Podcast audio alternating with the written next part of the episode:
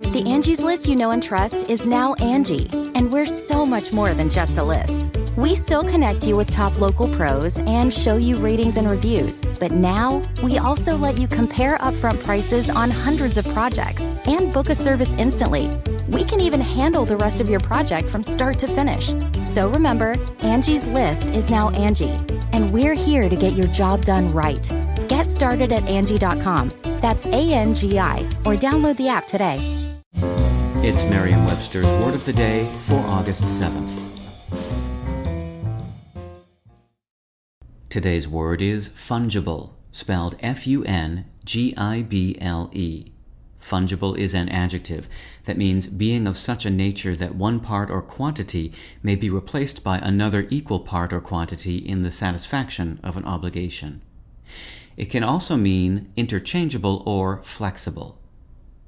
Here's the word used in a sentence from Forbes.com by Steve Dennis.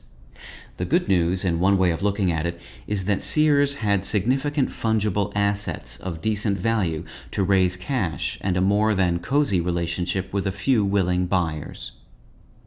The word fungible, which derives from the Latin verb fungi, spelled F U N G I, meaning to perform, which is no relation to the noun fungus and its plural fungi, is a word that often shows up in legal and political contexts. Something fungible can be exchanged for something else of the same kind. For example, when we say oil is a fungible commodity, we mean that when a purchaser is expecting a delivery of oil, any oil of the stipulated quantity and quality will usually do. Another example of something fungible is cash. It doesn't matter what $20 bill you get, it's still worth the same amount as any other $20 bill. In contrast, something like a work of art isn't fungible. A purchaser would expect a specific identifiable item to be delivered.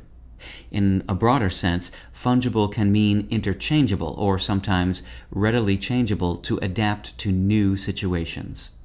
With your word of the day, I'm Peter Sokolowski. Visit merriam-webster.com today for definitions, wordplay, and trending word lookups.